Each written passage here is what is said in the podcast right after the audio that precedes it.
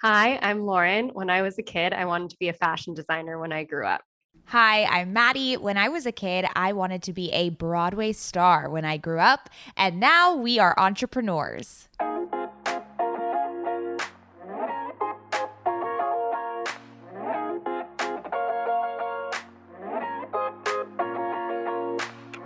Hi, I'm Ben Hanani. Welcome to How Do You Do, a podcast featuring creative guests sharing the nuances of their process.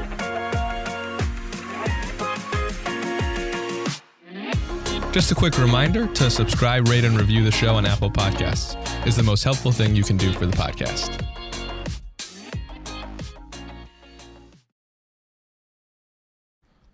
My guests today are Lauren Wolfen and Maddie Mayo, the co-founders of Camber. The two friends struck up a working relationship based on a mutual interest and frustration with sharing travel recommendations amongst their friends. The duo channeled their angst into creating Camber, which is a beta app that allows you to list your favorite places by city, follow friends to see theirs, and view those recommendations on an all inclusive map view. It's a place for you to share your favorite spots, plan your next adventure, and discover near or far. Or as they like to say, Camber is a place for places. Without further ado, welcome to the pod, Maddie and Lauren. Hello. Hey, we're so happy to be here. Honored to have you both. And full transparency, Maddie is my girlfriend. So if it sounds like we're close, it's because we're literally recording this in our apartment right now. So let's get into it. I am excited. This has been a long time in the works. And I would love to start at the very beginning how you both first got the idea for Camber and when you ultimately realized it was an idea worth seriously pursuing? I would say the very beginning of the idea came because I always texted Maddie for her travel recs. Like I knew I, I remember planning a trip to Seattle and I said to Mads, where did you go? That inevitable text. Where did you go when you went to Seattle? Because I love how she travels. I know that she has the best taste. She does her research and she finds the coolest spots. Like maybe not the spots that I would read about on like your typical travel guide or like a must see list of visiting Seattle for the first time. And I had to then save her text and I sorted it day by day to fit in with my own schedule. And it was so labor intensive for like a 36 hour trip and I know this is like champagne problems, but alas, I said to Maddie, there has to be a better way to do this. And at the time, we were not working at our our first job where we first met any longer. And I think we were both itching to do something of our own. And that's really how the idea was birthed. We thought about what, well, what could we make of this? Yeah, we always knew that we had such a great working relationship because Lauren was actually my boss at my first job ever out of college, which was such a blessing because it already solidified how great we work well together. And then we remained friends. So we knew we were also friends. And we always thought we are going to make something together. We have this entrepreneurial itch that we wanted to scratch. And that was really a pain point that kept coming up for both of us. You know, we just didn't understand why there wasn't a streamlined way to ask your friends to share all of those travel recs and then again to see it on a beautiful interface and map view. I think that's something that's so important to us is that we really, yes, you could send a Google Doc. Yes, you could send an email or a screenshot of the Notes app, but then it's on the it's the burden that becomes on the traveler to then sort things and put it all on Google Maps and do even further research and it was just really disjointed and we wanted to create a solution that felt really authentic to us. Credit to both of you because I think a lot of people have ideas for apps. It comes up in a lot of casual conversations. Oh, this should be an app.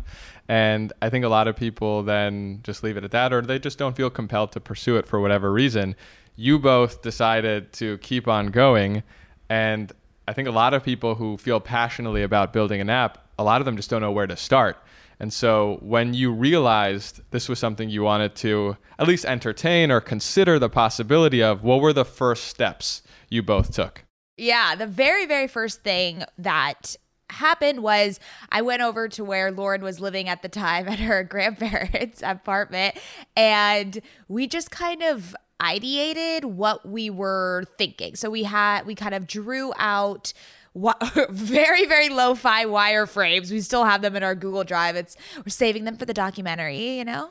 And we just you know put it all on paper. We just kind of wrote out what the idea would be, what were the what were the features, what were things that the user could do on an app like this. And then something that we kept coming back to was we want this to feel different than any other app. We want the interface to be completely unique, very design forward, and we knew branding was going to be a part of Camber where we win and where we have that competitive advantage. So, honestly, the first even investment into Camber was creating the brand. We knew that that was going to be the foundation for the look and feel for everything associated with the brand itself. I think a lot of companies, you know, try to skip that step because they don't think it's as important to, you know, they'd think, oh, it's just color palettes or it's logo. But to us it was a feeling that we wanted to capture and an essence that that we needed to define camber by so we looked up you know brands that we love uh, we fell a- across the branding agency that did Olipop, which is that soda that everyone loves, the healthy soda you see at Erewhon, and they had the best branding. So we just looked up who who did it. Uh, it was a company called Break Maiden. We got on the phone with them. They're these two cool guys from Florida, and they did the whole Camber brand. This was before we even had a developer, before we even started the actual product. We just needed to create the world first. Yeah. One of the things that has helped us along the way, though, like with every single step, as Maddie was saying, of we we wanted to create this world of Camber. We didn't have the name at the time. And we we didn't know we've never known how to do each step or like if there's a way to do us like each of these steps we had never done this before first time entrepreneurs and so i think so much of what we've been able to accomplish has been us just let's let's google it let's let's look at things we like and figure out how they did it and like doing a lot of research and not being afraid to contact anyone at any time to say May, you've done this before successfully how did you do it? or maybe you could give us an introduction to so and so and the worst case they're going to say no or maybe they ghost you like you, it goes into the either you never hear from them again. But so much of i think of what we've been able to accomplish has been us just like putting ourselves out there and seeing what we might get back and also, I think we doing our due diligence. That's so true. Like we could have just hired Break Maiden because we loved their oh, work, yeah, but we we actually get, asked them for references. We spoke to someone from Olipop to make sure that they were amazing to work true. with, and they they had glowing reviews. So, and that's something I think that I've learned from you, Lauren, is you're always extremely thorough with these types of processes. And it's like okay let's get references. Let's talk to everyone that's ever worked with them. And it's you know i'm more so of like oh let's just let's just go. Like they're amazing. But it's but it has helped us i think so that we don't have blockers in the future, right? There's like this proactiveness about making sure that although we are scrappy, although we we work fast and nimble, we still need to make sure that the the step we're taking next is the right one. Right and I think that makes us a good balance because I am the one who's like, no, let's do our due diligence yeah, yeah, throughout yeah. the whole thing. But there, there comes a point where it's like, all right, we're spinning our wheels, like, gotta, gotta make a decision, gotta go. And Mad's so good at being like, you know, we've done our work, our research and our work, and like, let's let's this is hit it. go, mm-hmm. let's go forward. Yeah. You clearly both have different styles that have worked together, and what I'm hearing is that, you know, you were saying that at every step of the way you Googled and you figured out what to do, how to proceed best. And I think that's really important to people who might be thinking about making an app, but they're worried about some of these blockers you're talking about. Like, what, what do I do? Well, you could Google. And then what you did, which I think is great, is you didn't just ask people who you admire to generally pick their brain. You went in with really targeted, specific questions based on research you had done you weren't going to them with things you could have just found on Google because you had already gone through that step. That's what led you to those people. And because you had done research, you knew to ask follow ups like, can we speak with some of your references? As opposed to, okay, great.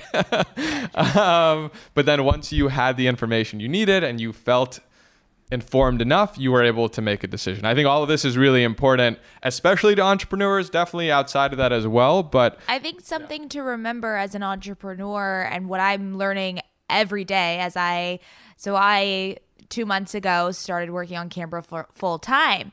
And I remember we're right in the process right now of hiring an internal software engineer so someone to help us uh, you know be the third founding member of our team. And i remember talking to my sister who's also an entrepreneur and saying i don't know how to hire for a technical role. I am not an engineer. I'm not technical. How do I even begin to start this process? And we've already learned so much. And so I, I think what I'm trying to say is anyone who's listening who is afraid to start because they don't know how to do it, believe me when I say that everyone else doesn't know what they're no doesn't know how to do it. So like even when I when we first when I first started working full time uh, at Camber, we were basically like HR. We had to like research health insurance. You know what I mean? It's like we I was I'm running my own payroll. Like it's just like you figure it out and you just and you it's do. really not as scary as you, once you're in it and you really piece it together it really isn't as scary as as what you make it up into your head. So just kind of breaking it down right into you those imagine. bites right. You're talking about how you have gotten to a place where you're doing it full time and you're hiring internally after having worked with agencies.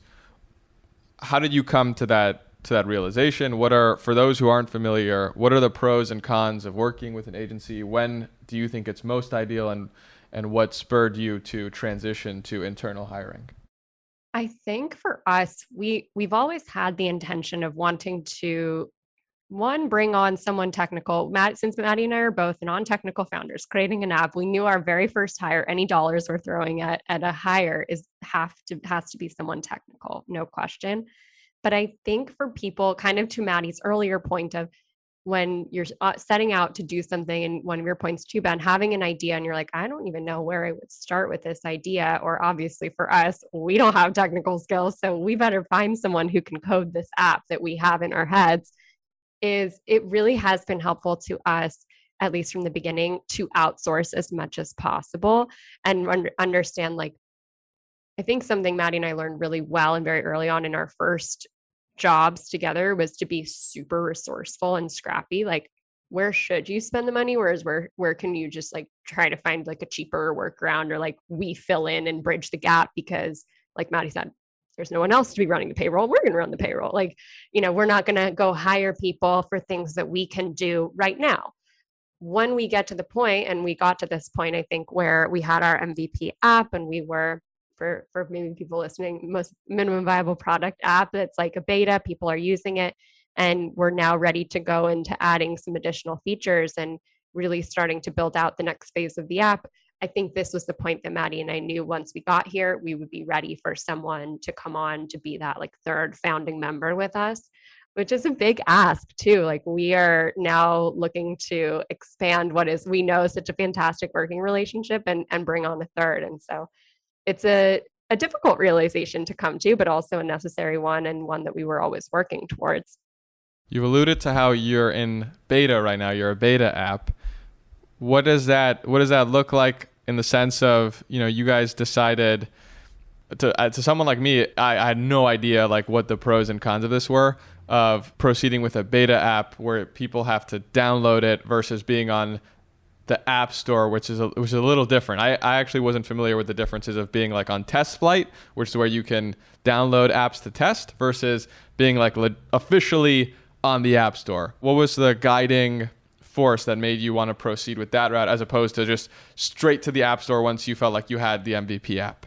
Yeah, so our decision to go into beta first, and to be completely honest, it's just a lot lower stakes and it also helps you to regulate and understand your user base, keeping it small, keeping it manageable. Um, usually a beta test is, you know, not more than a couple thousand users or so. It kind of depends on the scale, but we really wanted to just see how people were using it, be able to reiterate, go back to the drawing board, figure out what they wanted without that pressure of it being already in the app store. You know we could catch things if there were bugs really quickly just learn faster in that in that testing environment. So a lot of people do this. They do they do TestFlight and it's kind of a nice way to learn about your customers and test out new features without the dauntingness of like having it actually there. It's just like a middle step if you will. But honestly it's I'm so glad we did this. You know, we were going back and forth. We could have put it in the App Store right away, but we right. didn't feel ready. And honestly, I I think it's fine to go slower at certain times. I think people are so in a rush to just put something out in the App Store, even if it's broken. And honestly, I I sometimes agree with that philosophy of like it's never going to be perfect. Like you just have to put it out there, but we just wanted it to get a little more polished and understand our, our audience a little more before we uh, put it out into the app store. So we are going to be, and it, and then it was actually it was the perfect decision because yeah. we noticed something was actually wrong. Our developer said that they would need two months to fix something on the back end that was slowing down the performance of the app, and we're so happy we caught that in beta because if we didn't, it would have been really, really terrible to have it in the app store. Another thing is that, you know, down the line, if we did want to raise venture capital, they take into consideration those analytics from anytime you're in the app store, right? So they are a lot more strict with the type of analytics and the type of metrics that you should be tracking. And if, you know, if you're kind of in a beta phase on the App Store, they'll take those metrics and be like, wait, why isn't your retention rate great? Or why is it, why don't you have millions of users yet? You know, but you're like, no, we just started. We're just trying to. So those are the kind of things to take into consideration uh, when you're, when you're debating. And so in the next two months, we should be going to the App Store once this back end performance issue is resolved. And then we'll, from there reiterate and introduce new features and kind of roll it out slowly there once we know the stability yeah. in the yeah. foundation is good.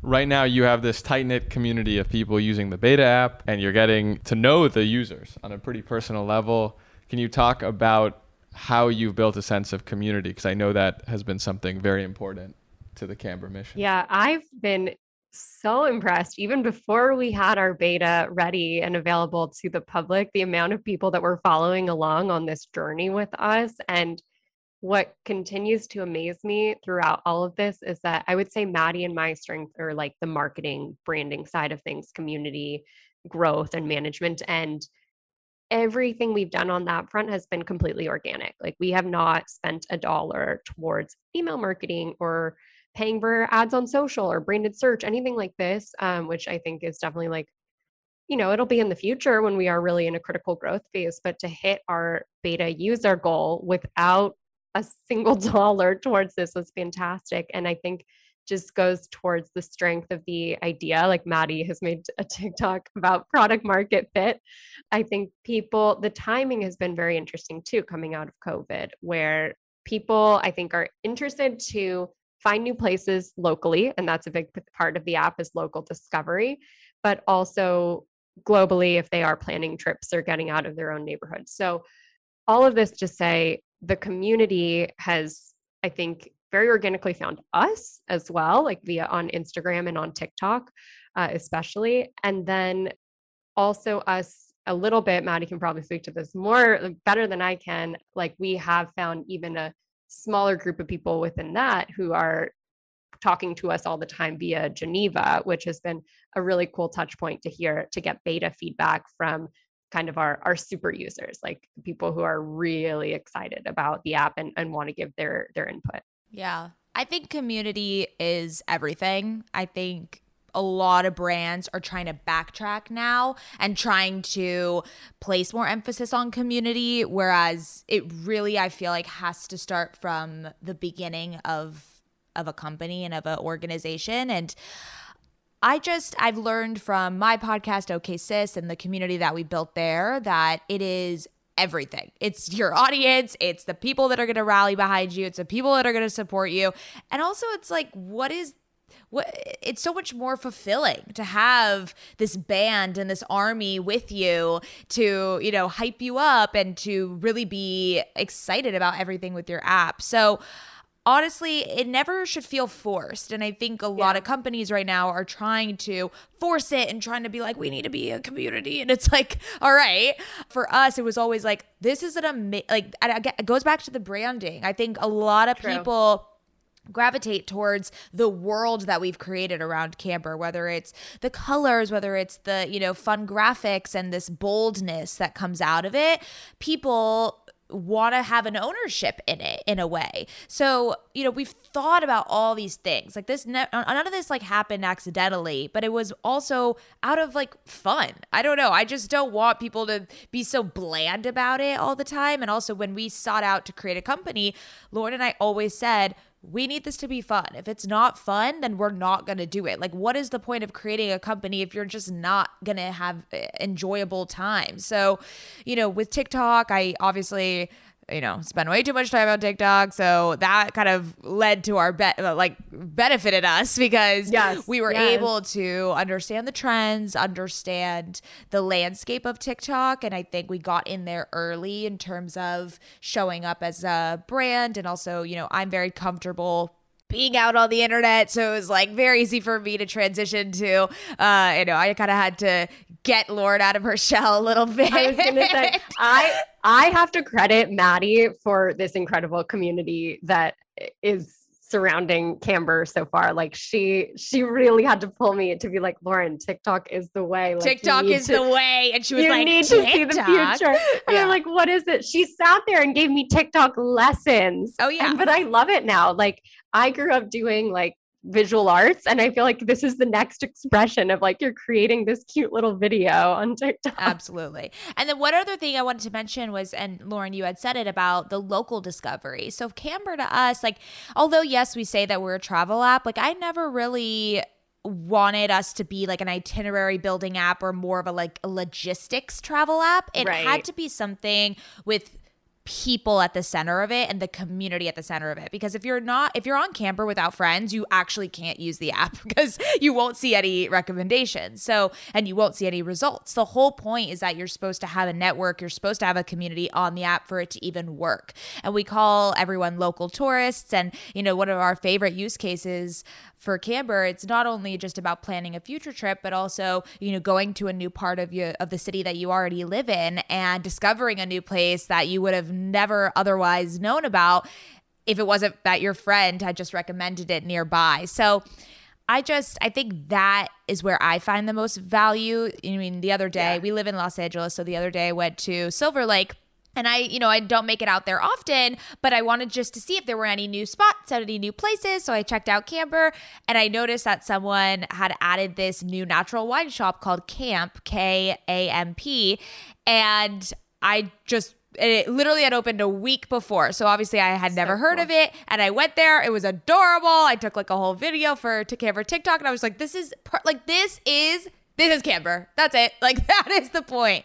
And I and I even even texted um, the girl that had recommended it, and you know, coming out soon. You'll be able to do that in the app. But in that moment, I texted her and I was like, "Oh my god, I just discovered this on Camber because of you." And it makes that person also feel special because you then have had a delightful experience based on a place that they have recommended, which is a, an amazing feeling. There were so many things being said that I really loved. I want to briefly touch on a few of them.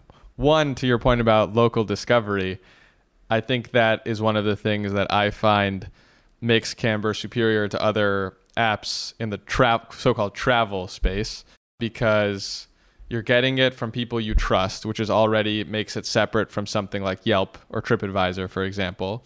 And two, the local aspect of it makes it something that I would use year round constantly, as opposed to an itinerary app, which could be very helpful. But if I'm someone like most people who only goes on vacation two to four times a year, that doesn't make for a very sticky product.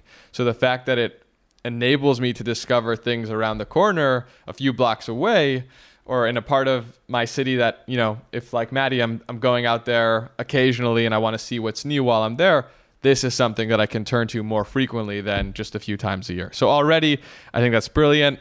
Your point about building a community even before you had a product, I think is very overlooked. And I remember when Maddie first said the word pre-launch campaign to me, I didn't even know what that meant. um, and then you know, you showed me you showed me brands and and entrepreneurs that were trying to build up a following even before their product was available. And I think some of the greatest entrepreneurs do that. Like you, you look at Apple, the way they get you excited about, you know, the next iPhone that's coming out, the way they build out hype or more locally, if we look at Alfred, Alfred is, you know, I had the founder Josh on my podcast a while ago and he is so good at getting people excited about a product that's not out yet we talked, I think, on that episode about Kali Dodd, his beer line, and just building up excitement for a new Southern California based alcohol, a, a, beer that we can call our own, not not a crazy IPA. He found something that didn't really exist, got people excited about it before cans were even available. And that's kind mm-hmm. of a similar ethos that I found in Camber. You've talked so lovingly about your community. I've also seen how tough it can be on a day to day level, and you were saying, Maddie, you want it to be fun. I would say yes, and it's not fun 100% of the time. I think that's that's uh, you you aspire for it to be fun, and to to the extent you can control it, it shall be fun. And sometimes it's out of your control, and hopefully that's a very small amount of the time. But there are people, you know, who it's just the nature of the internet who will troll you, who will say things, who will say like, "How is this different from X or Y or Z?" And fortunately, you have a community who loves you and you can rally around them. But in those moments where you have to deal with adversity, whether it's somebody asking you how you're different from a competitor or somebody who just doesn't quite get what you're doing, how do you recenter yourself and come back to your mission? Okay, first I have to deliver my love letter to Maddie, my co-founder. Like we we both say to each other all the time, like we couldn't do this on our own. It, it not not like would not be able to like yes i'm sure could figure it out on your own but it it, it would not be fun it, it would in those deep, darkest moments maddie and i know that we have each other we are in the in the trenches together and like we'll weather any storm together to me that is like beyond wildest dreams in in a co-founder and someone to work with who like maddie said like like we're like friends and knew that we could work so well together. And I mean, every working session we have is like, oh, did you do that thing for social or send that email? Oh, by the way, did you watch that episode of that show last night? Like yeah. it's we're we're it, it's so fluid that like thank goodness we have each other. That that's like the the the bottom bottom bottom line is my love for Matt. Oh, all right. It's so true though. I mean, even even the other day when we were doing calls for this, you know, internal hire, this technical hire, and we were getting opinions of other people. Like immediately after the phone call, we got on a call, me and Lauren, to debrief and to kind of talk through and whatever. And it's like, I just can't imagine what I would just be thinking in my own head. Like it it's so nice to bounce off of someone else and you know, both of us, yes, we have very similar schools of thought and I know that you're supposed to have like not contradicting, but like contrasting, you know, viewpoints in the workplace and we definitely challenge each other 100%. Lauren challenges me more probably than I challenge her. which is great. And I love it. I, I disagree. Okay. I, I was like, don't post that TikTok. You're like, this is how it, oh. it goes on TikTok. She's like, I don't get the trend. I'm like, well, you don't get it then. like, I, I, don't know how else to tell fine. you. At the end of the day, I go, okay, you're queen of TikTok. Do whatever yeah, Yeah, yeah, Okay, that, that's true. But I, I do think we challenge each other, but ultimately, like, there's a trust that I think we will always – be on the same page in terms of the longer vision, the strategy, the the yeah, the long-term vision of what we want this to be. We're both in alignment there. So any little things that come up i think we can voice our opinions that way but yeah it's it's tricky as anything about you know putting yourself out on the internet as i've realized over the past three years it is very raw. It is very difficult. I don't think a, a, lot of people understand how truly taxing it is emotionally to really put yourself out there. And regardless of if there's no haters, if there's no response, that's also kind of shitty. And so I think that's even like, worse. That's even worse yeah, in my opinion. It's like landing on yeah, and to, you're like, cricket. Uh, so you know, you, anyone there? Yeah, and again, I just want to say to anyone who's who's you know thinking about being a forward facing founder and really you know, nervous about trying to put yourself out there like that, you need to, need to, need to persevere and push through. I promise you. Lauren and I were doing TikToks for like months before one TikTok finally took off and went like semi viral. And we got most of our customers and uh, c- community members from that TikTok. So don't please do not give up if you're not seeing results right away. It really is about the consistency of showing up and it's tricky. It really really is, but I think that is that's what we keep coming back to is we'll find our people if we keep pushing and putting ourselves out there. If you're referring to the breakthrough TikTok that I think you are, I remember the story of that being you were on TikTok and you saw somebody essentially do this trend or whatever the format was. And you thought to yourself, I can do it better. And I think a lot of people feel that way, but then just leave it at that. They don't actually try. And you had the conviction to try and say, hey, I see this format. I see this person having success. If they're having that success and I believe I can do better, I'm going to try it and I should have better results. And, and you funny. did. and it was funny because that moment actually, I was so, I remember when I made that TikTok, I was so burnt out from TikTok. I was like, none of these are hitting. Uh, I don't know what we keep churning it out. It's very, very time consuming to do these types of videos every day and this type of content.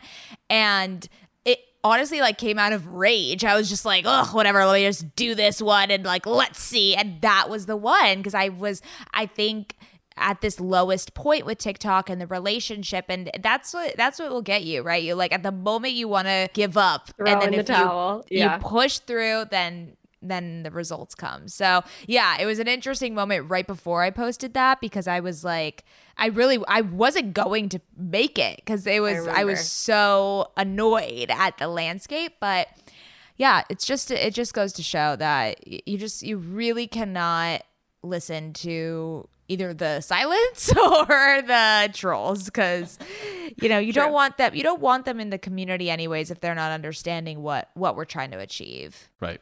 The last question i have before we get to rapid fire is i think many entrepreneurs listening to this who are trying to pursue ideas of their own they would be curious to know how you decide when to take the leap to pursue it full time and I know, Maddie, you started a, within the past couple months. Lauren, you're checking in with Maddie on a regular basis. You're still at your current day job with plans to become full time in the future. How have you worked that out between yourselves? And how have you found a system that works for both of you right now? We had a moment where we, it really was like a come to Jesus moment of like, well, this is this is the time that we jump off the the deep end and really well maddie and and that we like but we support each other through this and that we decide to make this work. And it, it was a test i think for us to say our product is ready.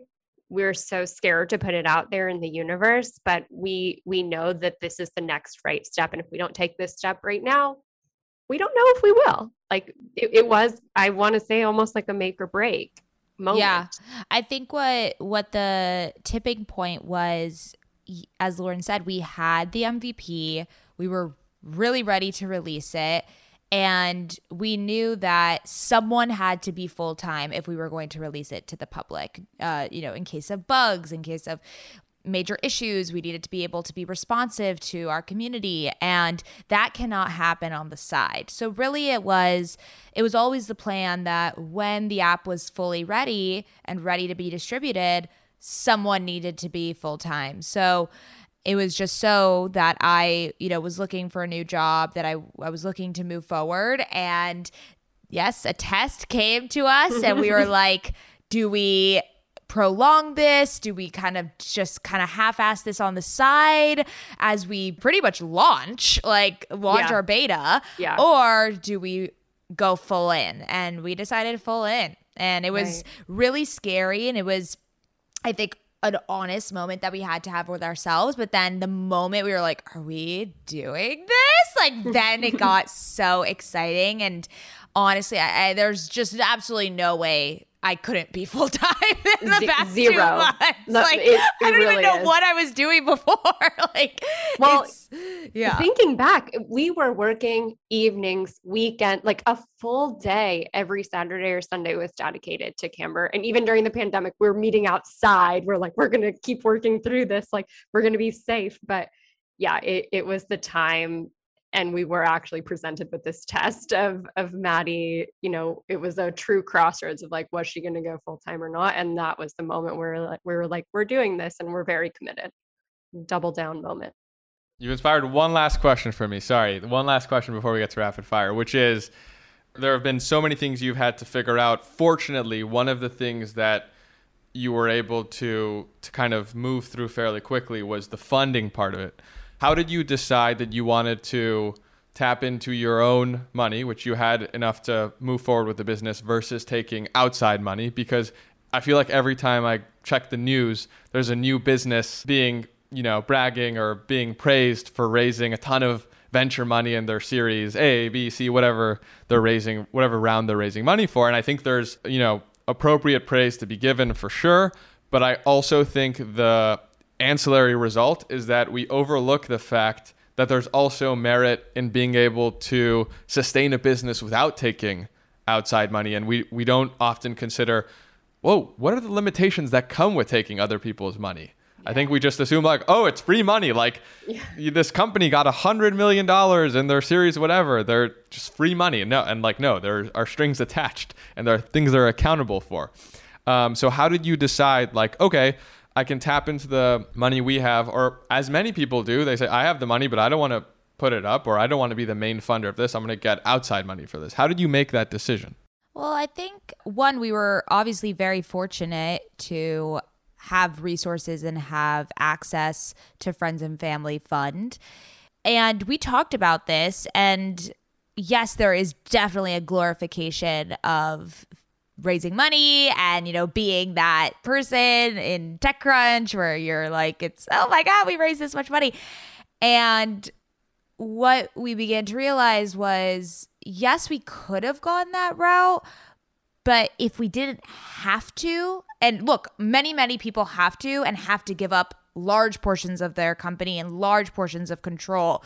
So we feel extremely fortunate that we even had that option not to go that route. Yes, it's weird because it is kind of desirable and it's, you know, it's sexy and everyone, you know, want it's like this path that people think that you're supposed to go on.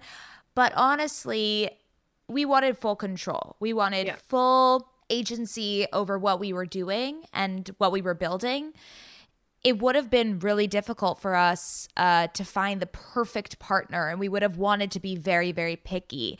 And sometimes with VC money, you know, they throw at least even they throw too much at you, or you don't find the right partner, and then God forbid down the line, it's just not a great fit, and there's you're tied up with other, you know. So I think we just realize like we don't want that that level or look we might have to take funding in the in the future that's probably yeah, it's stopping us yeah from Right. doing it in the future i think where we found ourselves in this such a fortunate fortunate position was starting out we could take on this financial step ourselves and really like give this our all and give it a go and make sure this thing has legs before we go take on additional outside funds from and have like the the other strings attached that go along with that as you were talking about Ben.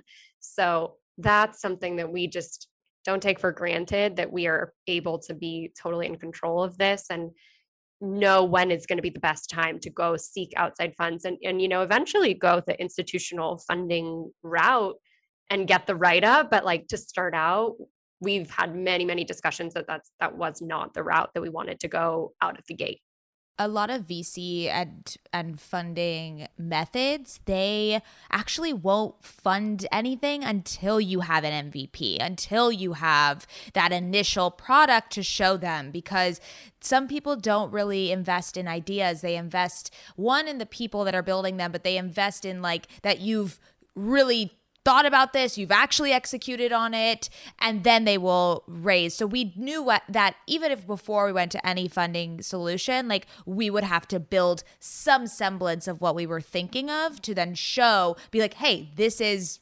legit. Like this is not just an idea in our head. This is an actual tangible thing.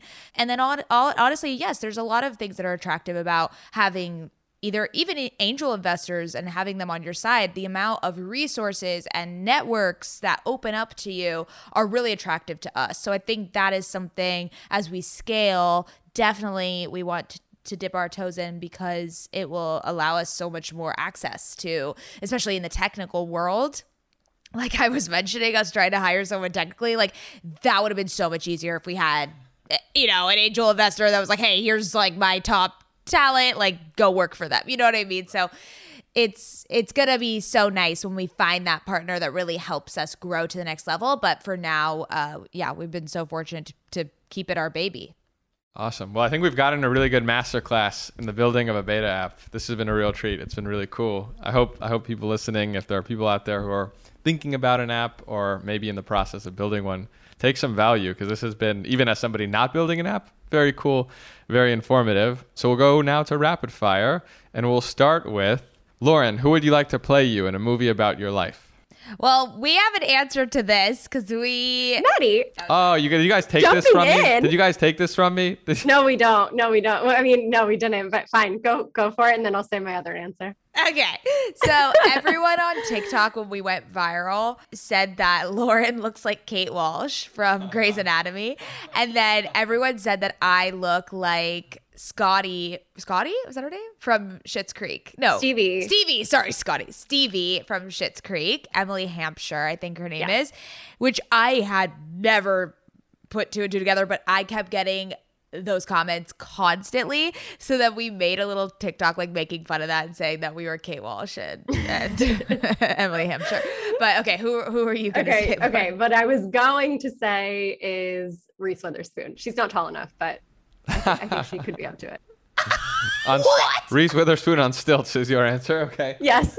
Maddie, what about you? Reese Witherspoon's quite short, Mads. Yeah. I know. That's why I'm confused why she would play um, you. because Legally Blonde is my oh, ultimate yeah, favorite love. movie. So yeah, yeah, obviously Elle Woods, Lauren Wolfin, you know, same thing. Honestly, I, I, I mean, who's like a typical Jewish girl? Abbi Jacobson. I was gonna say like Anne Hathaway. Oh, no. No. I'm not that elegant. I could see it. She could tap into her silly side. Okay. All right. Um, and where's a place you haven't been to yet that you hope to visit? Um, I have two. Southeast Asia. I want to do like a big trip there and visit lots of places. Thailand, Vietnam, and also Greece is high on my list. I have a basic bitch answer, which is Santorini and Positano. Yeah. And then my other normal cool girl answer is Japan. And we have a playlist where we add each of our guests song recommendations of a song they're jamming to right now or like a historical historically a go-to jam for them. What's a song you like to jam to? So right now Lorde Solar Power is my my go-to. I would suggest that for for like what's of the moment. If you want old ones, we, we can go into that. No, archives. that's good. That's great. We're gonna add that. We'll add that to the playlist. That's, that's the wonderful. current one. All right. I'm going to say a recent one that I discovered that I really love. It's called Blind by Role Model. He is Emma Chamberlain's boyfriend. And actually, I don't know if they're still dating, but let's just say they are because this song is written about her and it is great. It's all over the TikToks. So we enjoy it. All right. We'll add okay. that to the playlist for you. Okay. Lastly, where can people check out your work, keep up with you on social media, plug all the things there are to plug? Okay. I think the most important resource that we can offer is that everyone needs to go to camberapp.com. So C A M B E R A P P dot com. And then all of our social links are there, including the link to download our beta app. And we would love it if everyone would download the beta app. It's not closed just because we reached our user goal. Um, But on TikTok and Instagram, we are at Camber. app. Amazing. as Is there a Geneva plug or people can do that on You can- Camber app? Yes, on our website, you can find our Geneva home. So that will be where our community basically lives. You can chat with us, give us beta feedback. We also, you know, post really fun memes and polls and stuff, and it's it's a good time. Amazing. And if you're curious about the podcast, you can check us out on Instagram at HDYDPod. Lauren and Maddie, thank you both so much. This was a real treat. Thank you, Ben. This was incredible. I hope you found value in today's conversation.